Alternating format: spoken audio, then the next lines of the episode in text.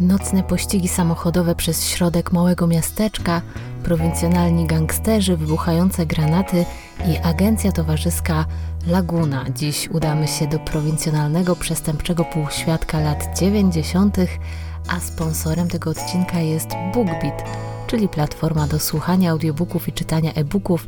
I tym razem będę chciała zwrócić Waszą uwagę na książkę Niny Olszewskiej pod tytułem Pudło opowieści z polskich więzień, którą tam znajdziecie. Zatem zapraszam na zbrodnie prowincjonalne.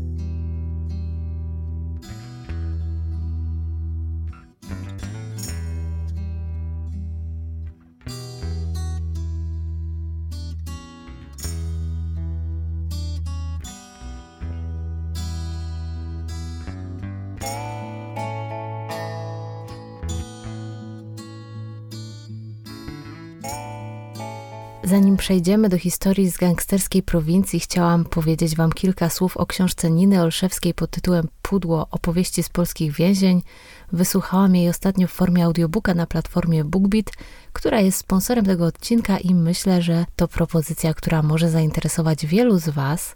Dla mnie to o tyle ciekawe, że ta książka zaczyna się tam, gdzie kończą się zazwyczaj moje podcasty.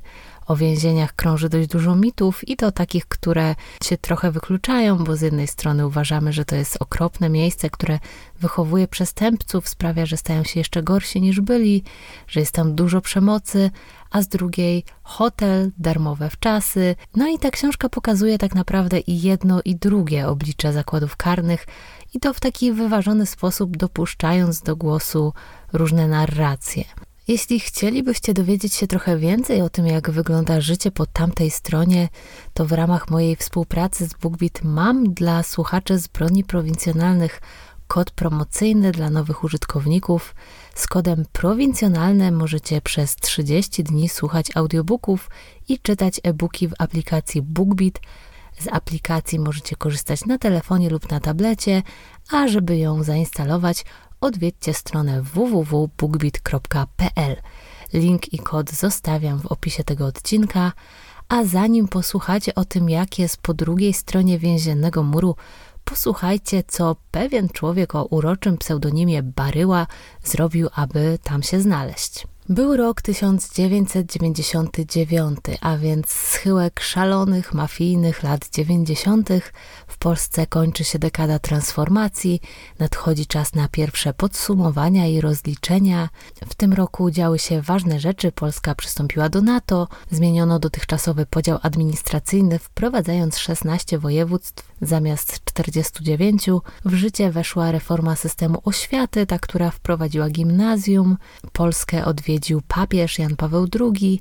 Andrzej Leper został przewodniczącym Międzyzwiązkowego Komitetu Protestacyjnego, żeby w niedalekiej przyszłości stanąć na czele protestów rolników wysypujących zboże na tory.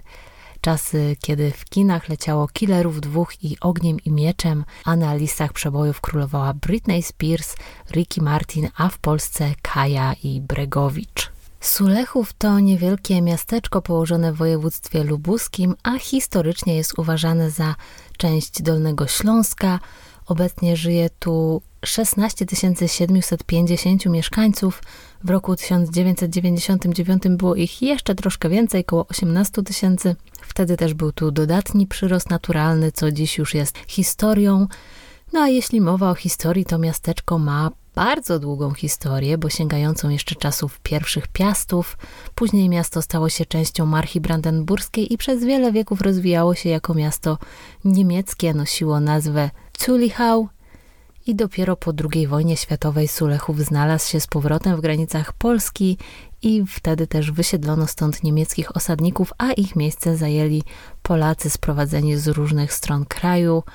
Do dziś jest tu mnóstwo zabytków niemieckiej kultury. Obecnie chyba największą dumą Sulechowa jest noblistka Olga Tokarczuk, która tu właśnie się urodziła. Instalacje techniczno-sanitarne są prawie we wszystkich gospodarstwach domowych, ale to normalne, bo mówimy o mieście, a nie o wiosce. Ale już inne statystyki nie są aż takie optymistyczne. Bezrobocie jest tu znacznie wyższe od średniej krajowej. Nie mam danych z 1999 roku.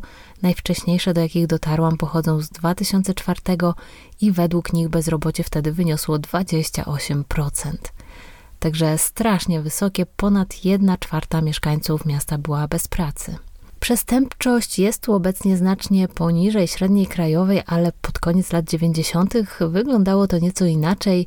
Nie wiem niestety, jakie wtedy były plany priorytetowe dzielnicowego i czy w ogóle coś takiego wtedy istniało, ale mogę Wam powiedzieć, że dzisiaj w planach kilku dzielnicowych, którzy pracują w Sulechowie, znalazłam informację, że zamierzają wyeliminować, cytuję, popełnianie nieobyczajnych wybryków kilku częściach miasta. Ciekawa jestem, co się kryje pod tym określeniem nieobyczajne wybryki, szczególnie, że jak się przekonacie, w latach 90. Sulechów był prawdziwą stolicą seksu, biznesu może trochę mniej. I dzisiaj będziemy mówić o nieobyczajnych wybrykach pewnego policjanta. To jedna z tych spraw, o których trudno jest opowiadać, bo ich ocena moralna jest dość niejednoznaczna. Zwykle, kiedy dochodzi do morderstwa, zakładamy, że morderca to jest ten zły, a ofiara to jest ta dobra, no a przynajmniej lepsza. Choć już nawet w tym podcaście mieliśmy przecież sporo przykładów na to, że nie zawsze tak jest, no i tym razem też osoba ofiary budziła sporo kontrowersji, choć zapewne nie tyle co osoba mordercy a motywacje stojące za tą zbrodnią prawdopodobnie nigdy nie zostaną nam jednoznacznie wyjaśnione. W ostatnim odcinku opowiadałam Wam o opuszczonym zajeździe, który przewija się w nierozwiązanej sprawie kryminalnej z Limanowej, i tak się składa, że dzisiejsza historia też rozpoczyna się w pewnym budynku, którego czasy świetności przypadały na okres PRL-u, a który dziś jest pustostanem straszącym przechodniów Możecie go zobaczyć na YouTubie, na kilku filmach urbexowych, które znajdziecie jak zawsze w źródłach. Jest to dawny hotel Podgrodzie, wybudowany na obrzeżach Sulechowa. W latach 90. miejsce to nie cieszyło się najlepszą sławą, w każdym razie nie wśród tak zwanych porządnych mieszkańców Sulechowa, choć prawdopodobnie nawet niektórzy z tych na pozór porządnych wymykali się czasem z domu, żeby spędzić rozrywkowy wieczór za zamkniętymi drzwiami agencji towarzyskiej Laguna. Była godzina 2.50 w nocy 25 marca 1999 roku, kiedy, kiedy to właśnie spod hotelu Podgrodzie odjechało BMW. Siedziało w nim dwóch mężczyzn, niedawnych gości Laguny. Kawałek dalej ich samochód, kiedy się zatrzymali, żeby włączyć się do ruchu, został ostrzelany przez kogoś, kto nadjechał nagle w zielonym Renault. Strzały chybiły celu, ale kierowca zaatakowanego auta postanowił dogonić tych, którzy do niego strzelali, no i w Sulechowie rozpoczął się pościg samochodowy niczym z filmów sensacyjnych. Dogoniwszy samochód, z którego przed chwilą padły strzały, kierowca BMW staranował auto wjeżdżając w jego tył, uderzył w niego jeszcze kilka razy, co ostatecznie zmusiło jego kierowcę do zatrzymania się na poboczu na ulicy Piaskowej. Kiedy samochody stanęły, ktoś wyszedł z zielonego Renault i strzelił do kierowcy ścigającego go auta. Świadkowie strzelaniny natychmiast wezwali policję, no i na pierwszy rzut oka wszystko wyglądało na gangsterskie porachunki. Przecież w telewizji ciągle mówiło się o takich przypadkach, o egzekucjach, o wojnie gangów i nawet prowincjonalne miasteczka nie były od nich wolne. Czasem nawet w małych miejscowościach było gorzej niż w dużych miastach, szczególnie jeśli skorumpowanym miejscowym policjantom niespecjalnie zależało na walce z przestępczym półświadkiem. Policja, która wkrótce zjawiła się na miejscu zdarzenia, na samym początku dokonała dwóch odkryć. Pierwsze było takie, że kierowca BMW nie żył, a drugie, że był nim jeden z nich, policjant, sierżant Mariusz, który służył na sulechowskim komisariacie. Oprócz ofiary na miejscu zdarzenia pozostawał pasażer BMW, znajomy policjanta Piotr. Wkrótce dojechało też drugie auto, którym podróżowali dwaj inni mężczyźni, z którymi policjant spędzał ten wieczór. Oprócz tego w pobliżu znajdował się kierowca drugiego auta, niejaki Maniek, właściciel agencji towarzyskiej Laguna, mieszczącej się przy ulicy Leśnej w Sulechowie w podziemiach wspomnianego już hotelu Podgrodzie. Brakowało jednej osoby, pasażera, który jechał razem z Mańkiem i który strzelał do policjanta. Szybko okazało się, że był to doskonale znany policji lokalny i nie tylko lokalny gangster o czarującej ksywce Baryła, gangster obdarzony takimi supermocami jak znikanie z radarów policji. Za Baryłą szybko wystawiono list gończy, a w międzyczasie próbowano dowiedzieć się, co tak naprawdę wydarzyło się w Sulechowie i jakie odegrały w tych wydarzeniach role pozostałe osoby. Odpowiedzi na te pytania mogły kryć się w piwnicach hotelu Podgrodzie, a konkretnie za zamkniętymi drzwiami nielegalnej agencji towarzyskiej Laguna, która mieściła się w piwnicach budynku. Budynku o dość ciekawej historii. Został on wybudowany przez gminną spółdzielnię Samopomoc Chłopska pod koniec lat 70. i powstał z myślą o sportowcach podróżujących na Igrzyska Olimpijskie do Moskwy, podobnie jak bliźniaczy obiekt w Nowej Soli, który w przeciwieństwie do Podgrodzia funkcjonuje do dziś. Hotel ma charakterystyczną architekturę, został wybudowany w kształcie takiej litery S. Składa się jakby z takich dwóch niedomkniętych rotund. Kiedyś był widoczny z pobliskiej trasy, odbywały się tam dancingi, a w restauracji można było dobrze zjeść. Obiekt był uważany za dość luksusowy, a co za tym idzie drogi. Mieszkańcy Sulechowa lubią wspominać, że kiedyś w Podgrodziu jadł obiad nawet sam prezydent Lech Wałęsa. Dzisiaj przebiega tamtędy S3, także hotel jest ukryty za ekranami. W 2018 roku pojawiła się oferta sprzedaży hotelu, a proponowana cena wyniosła jedyne 3,5 miliona złotych. Początkowo nikt chyba tej ceny nie chciał zapłacić, ale ostatecznie obiekt znalazł kupca i teraz hotel ma zostać wyremontowany.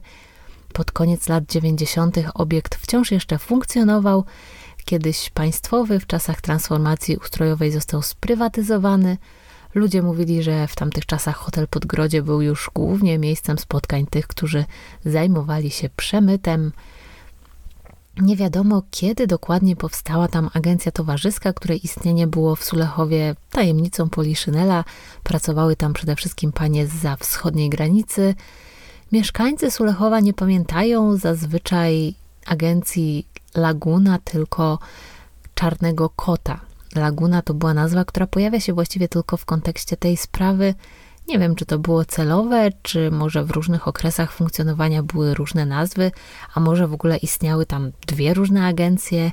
Nie wiem, na jednym z kanałów urbexowych znalazłam film, w którym ekipa weszła do tego hotelu i znalazła tam takie pomieszczenie wyglądające właśnie jak nocny klub z czerwonymi ścianami, czarnym barem, jakimiś sofami wystrój, czy też to, co z niego zostało, wskazywałoby na to, że mogło to być właśnie to miejsce. Do Czarnego Kota można było wejść drzwiami na tyłach hotelu. Inni twierdzą, że żeby dostać się do agencji, trzeba było zejść do piwnicy schodami znajdującymi się za recepcją. Może istniały dwa wejścia, trudno powiedzieć. Na pewno nie wpuszczano tam każdego z ulicy. Określenie dom publiczny zdecydowanie nie oddawało charakteru tego przybytku. Dla przypadkowych gości drzwi laguny łamane przez czarnego kota pozostawały zamknięte ale nie dla sierżanta Mariusza. Do dziś nie ma pewności co do tego, jak bliskie były relacje policjanta z właścicielem i czy był on częstym gościem lokalu. Wiadomo jednak, że tamtego wieczoru Mariusz i jego koledzy przyjechali tu, żeby kontynuować świętowanie, które rozpoczęli już wcześniej. Zaczęło się od przypadkowego spotkania dwóch starych znajomych, Mariusza i Marka. Kim był Marek? Cóż, za wiele informacji o nim nie ma. Wiadomo jednak, że miał powiązania ze światem przestępczym. Krótko po śmierci Mariusza miał powiedzieć, że mordercy mogli polować na niego i zastrzelić Mariusza przez pomyłkę, jako że mieli podobne auta, a Marek podobno miał na pieńku z mafią wołomińską. Samo to świadczy chyba najlepiej o tym, w jakim świecie się obracał. Potem zresztą zmienił te zeznania i twierdził, że nieporozumienia z Wołominem już ma wyjaśnione, no i takiego to kolegę miał sierżant Mariusz. Tamtego dnia wypadały imieniny policjanta, więc panowie umówili się na wieczorne piwo. Dołączyli do nich jeszcze dwaj znajomi, Andrzej i Piotr. Panowie nie zamierzali kończyć tego wieczoru na piwie, ruszyli więc w miasto i uderzyli do klubu nocnego w Podgrodziu. Jeden z nich, nie wiadomo który, wykonał telefon do właściciela agencji i dopiero zostali wtedy wpuszczeni do środka. Co tam robili, nie zostało to nigdy jakoś szczegółowo wyjaśnione, ale możemy się chyba domyślić, po co się przychodzi do takiej agencji. Natomiast rozbawiła mnie informacja, że panowie wybrali się tam na ten męski wypad do nocnego klubu, jednak jak zobaczyli, jakie tam są ceny alkoholu, to poszli na stację benzynową i zaopatrzyli się we własny alkohol. No po prostu sulechowscy Janusze seksu i biznesu. Wiadomo, że właściciel agencji pojawił się w lokalu, jednak czy rozmawiał z Mariuszem lub z którymś z jego kolegów, czy doszło do jakiegoś nieporozumienia między nimi, czy może ktoś zwrócił im uwagę na to, że przynieśli do lokalu alkohol kupiony na stacji benzynowej, tego nie wiemy. W ogóle wszystko to, co działo się za drzwiami agencji Laguna, pozostaje tajemnicą. Wiadomo jedynie, że nasi Janusze seksu i biznesu przed godziną trzecią w nocy zgłodnieli i postanowili jechać do pobliskiego Kalska, żeby coś zjeść. To wyjaśnienie też wydaje mi się trochę dziwne. To znaczy, domyślam się, że w Podgrodziu mogło być dla nich za drogo, E, a może już kuchnia była zamknięta, bo w końcu było już późno. Nie wiem, dlaczego postanowili jechać do wsi znacznie mniejszej od Sulechowa, oddalonej od niego o 7 kilometrów w środku nocy. Czy w Sulechowie nie było o tej porze otwartego żadnego kebaba, a w Kalsku był? Szczerze mówiąc, trochę brzmi to mało wiarygodnie, ale może po prostu nie wszystkie informacje mamy. Może w Kalsku ktoś, któryś z nich mieszkał, może mieli kogoś znajomego. Nie wiem. W każdym razie, jeśli wierzyć relacjom pozostałych przy życiu znajomych Mariusza, to ich nocne świętowanie wcale jeszcze nie miało się. Marek i Andrzej pojechali bowiem na stację benzynową, jak się domyślam, niekoniecznie po benzynę. W tym czasie Mariusz swoim BMW miał pojechać już bezpośrednio do Kalska. Jak wiemy, jednak tam nie dotarł. Marek i Andrzej po kilku minutach odebrali telefon od Piotra, który poinformował ich, że są w Sulechowie na ulicy Piaskowej, a Mariusz został postrzelony przez baryłę. Zabójstwo policjanta zawsze ma wysoki priorytet, także śledztwo w Sulechowie ruszyło pełną parą. Przede wszystkim trzeba było ustalić, co właściwie sierżant Mariusz robił w środku nocy w Sulechowie, i czy miał coś wspólnego z mężczyznami z Zielonego Renault. Dziś sierżant Mariusz I widnieje na liście w Księdze Pamięci Poległych Policjantów jako jeden z tych, którzy zginęli na służbie. Jednak Mariusz na służbie wówczas nie był, przynajmniej nieoficjalnie. Był w sytuacji prywatnej i to dość dwuznacznej. Oto żonaty funkcjonariusz policji spędza noc z osobami doskonale znanymi policji, znanymi ze swej przestępczej działalności, spędza ją w działającej nielegalnie agencji towarzyskiej, najprawdopodobniej prowadzi też auto po alkoholu, no i wdaje się w pościg samochodowy. Czy jest to opis wzorowego policjanta? No niektóre media chyba uważały, że tak. W artykułach o strzelaninie w Sulechowie pojawiają się nawet takie określenia jak kryształowy z nienagannym przebiegiem służby, w rzeczywistości zdania były podzielone. Mariusz, który był funkcjonariuszem z oddziałów antyterrorystycznych, często balansował na krawędzi. W Sulechowie doskonale wiedziano, że znał się z przedstawicielami przestępczego półświadka, spotykał się z nimi całkiem jawnie, razem pili, razem się bawili, to byli tacy jego koledzy z dzieciństwa. Czy był to element jego pracy, czy w ten sposób rozpracowywał lokalne struktury przestępcze? Czy noc w lagunie była częścią jakiejś tajnej akcji mającej na celu infiltrację sulechowskiego półświadka? Policja nigdy tego nie potwierdziła, nigdy nie potwierdzono, że on był w trakcie jakichś czynności operacyjnych. Zakładano raczej, że była to sytuacja prywatna. Może w takim razie Mariusz zobaczył w lagunie coś, czego widzieć nie powinien, może któryś z gangsterów nieświadomy obecności policjanta na sali, może któryś z gangsterów nieświadomy obecności policjanta zdradził się z czymś lub zrobił w lagunie coś takiego, czego Mariusz nie mógł już zignorować. Z chaotycznych i niespójnych zeznań towarzyszy policjanta i zatrzymanych zatrzymanego Mańka wynikało, że Baryła mógł zaatakować BMW przez pomyłkę. Jak wiadomo, jest to marka, którą w tamtych czasach ukochali sobie wszelkiej maści mafiozi, także Baryła mógł ostrzelać nie ten samochód. No i to było wytłumaczenie, które jakoś tak chyba najmocniej starano się zasugerować opinii publicznej w pewnym momencie, choć ono brzmi raczej mało wiarygodnie, bo skoro jedni i drudzy ruszyli sprzed tego samego klubu o tej samej porze, to chyba nie mógł to być przypadek. Oczywiście wersja o tym, że tak było,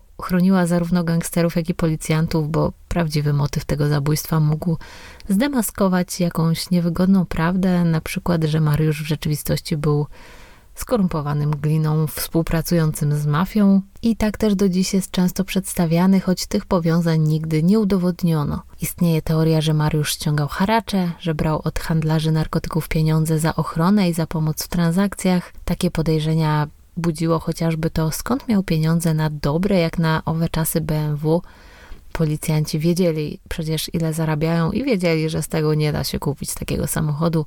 Później rodzina tłumaczyła, że samochód był ściągnięty z Niemiec i kupiony na kredyt, który wdowa po policjancie jeszcze długo po jego śmierci musiała spłacać. Inna hipoteza mówiła o tym, że Mariusz był zamieszany w przemyt i handel narkotykami.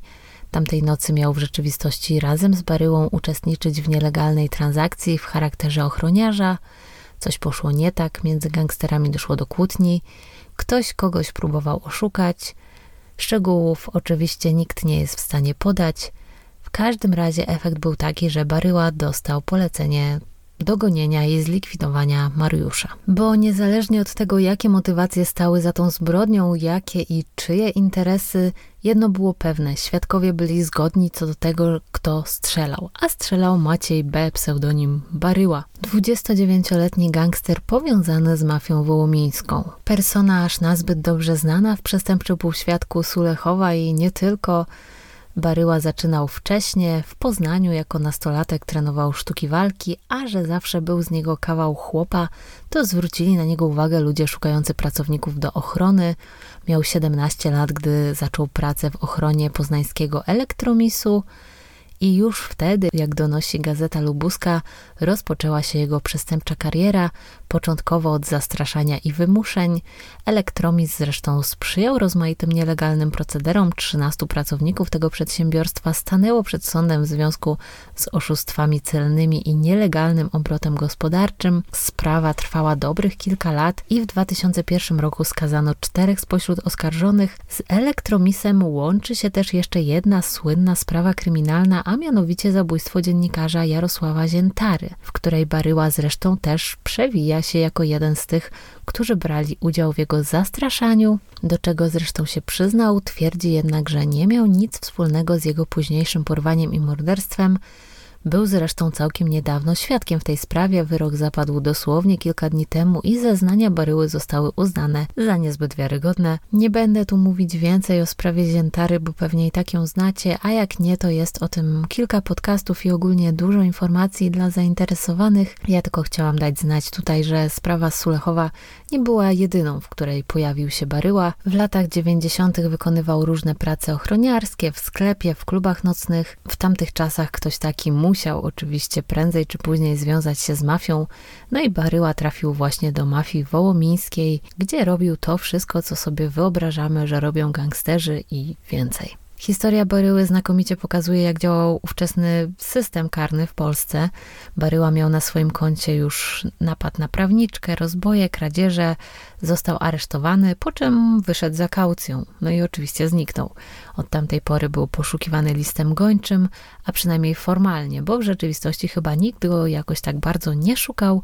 Mówiło się, że wyjechał z Polski i że podróżuje ze swoją kochanką po różnych ciepłych krajach. Możliwe, że tak rzeczywiście było, bo przez pewien czas e, nie widywano go w Polsce, ale już w 1998 roku powrócił w wielkim stylu, osiedlił się w Zielonej Górze, wciąż się ukrywał przed policją, no ale Zielona Góra to nie Nowy Jork i nie tak łatwo wtopić się w niej w tłum, szczególnie z wyglądem baryły, po którym od razu na pierwszy rzut oka było widać co z niego za typ. Potem trafił do Sulechowa i do tamtejszego świata agencji towarzyskich. To brzmi trochę zabawnie, że w Sulechowie, który miał wtedy 18 tysięcy mieszkańców, istniała jakaś rozbudowana branża seks usług, ale coś musiało w tym być, bo przeczytałam ostatnio reportaż Piotra Lipińskiego i Leszka Talki w antologii Niepowtarzalny urok likwidacji reportaże z Polski lat 90. i jest to reportaż właśnie z klubu w Sulechowie, z klubu nocnego Manhattan, klubu wykupionego w latach 90. przez wydawcę popularnego wówczas pornograficznego czasopisma Cats. Takich klubów było już wtedy w Polsce kilka. Zdjęcia z imprez odbywających się w tych klubach były później drukowane w magazynie. Dziewczyny tańczące w klubach znajdowały się na zdjęciach i były bohaterkami powiedzmy artykułów pojawiających się w gazetce. Chyba próbowano wtedy stworzyć coś na wzór imperium Playboya, tylko w takim bardziej przaśnym i wulgarnym wydaniu. Te kluby powstawały przede wszystkim w największych miastach w Polsce, ewentualnie w miejscowościach turystycznych i w Sulechowie, mieście, które nie miało nawet 20 tysięcy mieszkańców, a zatem chyba naprawdę był tu jakiś potencjał dla tej branży. Jeśli tak, no to Baryła znalazł się we właściwym miejscu, ale nie zagrzał go długo, bo zabójstwo policjanta sprawiło, że znowu musiał uciekać. Nie wiadomo, czy policji w ogóle udałoby się go znaleźć, znając ich skuteczność w tamtym czasie, gdyby nie pewien przedziwny wypadek. Minęły niecałe dwa miesiące od strzelaniny w Sulechowie, gdy w jednym z bloków przy ulicy Wrocławskiej w Chorzowie doszło do eksplozji. Ewakuowano mieszkańców bloku z mieszkania, w którym doszło do wybuchu. Odwieziono do szpitala ranną kobietę i mężczyznę z poważną raną brzucha. Wszystko wskazywało na to, że mężczyzna gmerał coś przy granacie, który wybuchł mu w rękach. Nie ma to jak mieć takiego sąsiada. Mężczyzna był w ciężkim stanie, musiał zostać poddany skomplikowanej operacji, która trwała wiele godzin, ale przeżył. Przeżył tylko po to, by trafić do aresztu, bo tym mężczyzną, jak się pewnie już domyślacie, był Baryła. Kiedy wydobrzał, miał mówić, że eksplozja nie była przypadkowa, podobno stwierdził, wysadziłem się, bo miałem dość. Gdybym ja była gangsterem, który spartaczył robotę i wybuchł mu granat w rękach, to też bym pewnie mówiła, że to było specjalnie, bo zawsze lepiej być samobójcą niż nieudolnym gangusem. Mając Baryłę i Mańka za kratkami, prokuratura mogła wreszcie wystąpić z aktem oskarżenia. Tym razem na szczęście nikogo już nie wypuszczono za kaucją i w 2001 roku kierowca i pasażer zielonego Renault stanęli wreszcie przed sądem. Proces był wtedy dość głośny, zresztą jak większość tych historii z mafią w tle, w których się wtedy lubowaliśmy, sensacyjnego charakteru nadawały mu nadzwyczajne środki ostrożności, jakie zastosowano podczas eskortowania baryły do sądu. Zabezpieczenia musiały być podwójne, nie tylko ze względu na szczególnie niebezpiecznego przestępcę, który mógł próbować ucieczki, ale również z powodu obaw, że ktoś może próbować go zlikwidować zanim będzie miał okazję stanąć przed sądem i opowiedzieć swoją wersję wydarzeń. Zabójca policjanta był więc skuty kajdankami i łańcuchami, a do tego jest eskortowany przez antyterrorystów, którzy otoczyli cały budynek sądu. Baryła nie przyznawał się do winy, twierdził, że nie strzelał do policjanta i że został wrobiony przez swoich byłych kolegów w zabójstwo, że w ogóle nie było go tamtego dnia w lagunie. Przyznał, że był gangsterem, ale nie zabójcą. W materiale Piotra Jędzury w Gazecie Lubuskiej została zacytowana mecenas, która broniła baryły i przeczytam wam ten fragment, bo brzmi na tyle niedorzecznie, że myślę, że warto. Był zaszczuty przez media. Ta cała otoczka towarzysząca procesom, upublicznienie jego sylwetki powodowało, że stawał się bardzo rozdrażniony. Nie potrafił wytyczyć sobie ścieżki w życiu, nie za bardzo wiedział, jak ma to zrobić, jak ma żyć. No biedny, do tego podobno źle wpływało na, nie, na, jego samopoczucie to, że podczas rozprawy wyciągane były inne oskarżenia dotyczące innych przestępstw, które popełnił w swojej karierze, no podziwiam empatię pani mecenas. Ja jakoś chyba mam problem z tym, żeby dostrzegać w baryle jedynie biednego, zagubionego człowieka. Drugim oskarżonym w sprawie zabójstwa policjanta był Maniek, właściciel agencji towarzyskiej Laguna. To brzmi jak z jakiegoś serialu w stylu ekstradycji. On też do winy się nie przyznawał, twierdził, że nie wiedział, co zamierza zrobić baryła. A więc nie dowiedzieliśmy się zbyt wiele o tym, co wydarzyło się w Sulechowie. Oskarżeni nie byli zbyt rozmowni, nigdy nie ustalono, co tak naprawdę łączyło Mariusza i Baryłę, ale to na szczęście nie powstrzymało sądu przed uznaniem gangstera winnym. Ostatecznie Baryła dostał dożywocie, może ubiegać się o wcześniejsze zwolnienie dopiero po odsiedzeniu 30 lat, a Mańka skazano na 25 lat w swoim uzasadnieniu sędzia kilka razy pomylił imiona oskarżonych, w sumie nic dziwnego, bo wszyscy mieli imiona na M. Baryła nazywał się Maciej, Maniek miał na imię Marian i do tego jeszcze był Mariusz, czyli ofiara. Także można było się pogubić. Wyrok uzasadniono tym, że obaj oskarżeni są niebezpiecznymi ludźmi i powinni zostać odizolowani od społeczeństwa tak długo, jak to możliwe nie okazali też skruchy i nie przyznali się do winy, pomimo że wszystko działo się przy świadkach, którzy potwierdzali ich udział w tej zbrodni. Co ciekawe, w 2011 roku podczas zupełnie innego śledztwa CBS odnalazło broń, z której zastrzelony został sierżant Mariusz. Broń leżała zakopana gdzieś na terenie Poznania. Był to czechosłowacki pistolet i policja dostała od kogoś informację, że został tam ukryty. Oczywiście szczegółów nie podano do wiadomości publicznej. Baryła trafił do znanego zakładu karnego we Wronkach. W więzieniu czuje się podobno jak u siebie, jeśli wierzyć mediom. Podobno dobrze się ustawił, nie przeszedł nawrócenia, raczej kontynuuje swoją działalność, tyle że w trochę innych warunkach. Miał jeszcze w międzyczasie kilka innych spraw o mniejsze przestępstwa, których się dopuszczał w swojej gangsterskiej karierze. Tam też zapadły kolejne wyroki. No i oczywiście był też jego udział w głośnym procesie Ziętary, gdzie występował jako świadek, także Baryła wciąż nie daje o sobie zapomnieć. W tej sprawie najwięcej wątpliwości, kontrowersji budziła chyba postawa samego Mariusza. Problem w tym, że mogliśmy poznać właściwie jedynie wersję jego zabójców i kolegów współświadka, no a ci mieli tysiące powodów, żeby przypisywać mu różne rzeczy. On sam nie może się już bronić, dlatego łatwo jest oskarżyć go o wszystko co najgorsze. Jest to tym łatwiejsze, że generalnie opinia o policjantach z lat 90., mówiąc eufemistycznie, nie jest najlepsza i spotkaliśmy się z tyloma przypadkami niekompetencji, korupcji, że nie trudno uwierzyć, że i w tym przypadku do czegoś podobnego mogło dojść. Obecność policjanta w agencji towarzyskiej z gangsterami trochę się kłóci z obrazem wzorowego stróża prawa, szeryfa, którego chciały widzieć w nim media.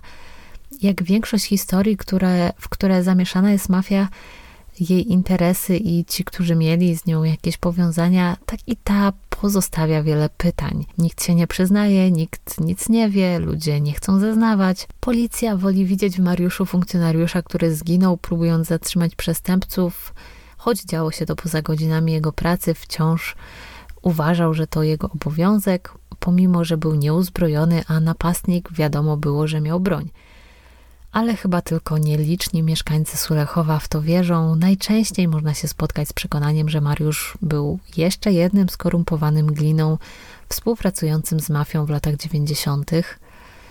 Symboliczny jest opuszczony budynek hotelu Podgrodzie, straszący pomieszczeniami, w których po podłodze przewracają się stare faktury, dokumenty i zdjęcia, a zachowane elementy wystroju przypominają o tym, gdzie kiedyś bawili się zamożniejsi mieszkańcy Sulechowa, gdzie organizowano wesela i osiemnastki. Ja widzę w nim trochę taką metaforę lat dziewięćdziesiątych i wszystkich tych niewyjaśnionych, zatuszowanych, zamiecionych pod dywan spraw kryminalnych z tamtych czasów, o których do dziś myślimy z niepokojem. I na dziś to już wszystko. Przypominam, że jeśli chcielibyście dowiedzieć się więcej o życiu w zakładach karnych, to możecie zajrzeć na platformę BookBeat i odnaleźć tam książkę Niny Olszewskiej pod tytułem Pudło opowieści z polskich więzień, choć oczywiście nie tylko, bo znajdziecie tam też wiele różnych pozycji z różnych kategorii. Z kodem promocyjnym prowincjonalne będziecie mieli za darmo dostęp do wszystkich zgromadzonych na platformie książek przez 30 dni. Odwiedźcie więc stronę www.bookbeat.pl. Link zostawiam oczywiście w opisie. W opisie znajdziecie też link do źródeł te, do tego odcinka. Ja dziękuję tymczasem niezmiennie moim patronom za wsparcie. Osoby, którym przesyłam dziś szczególne podziękowania to Rafał Borowski, Marcin Trzeciak i Halina Witecka. Dziękuję Wam jeszcze raz, że spędziliście ze mną ten czas. W oczekiwaniu na kolejny odcinek możecie zajrzeć na BookBeat. No a ja jak zawsze zapraszam Was na kolejne odcinki Zbrodni Prowincjonalnych.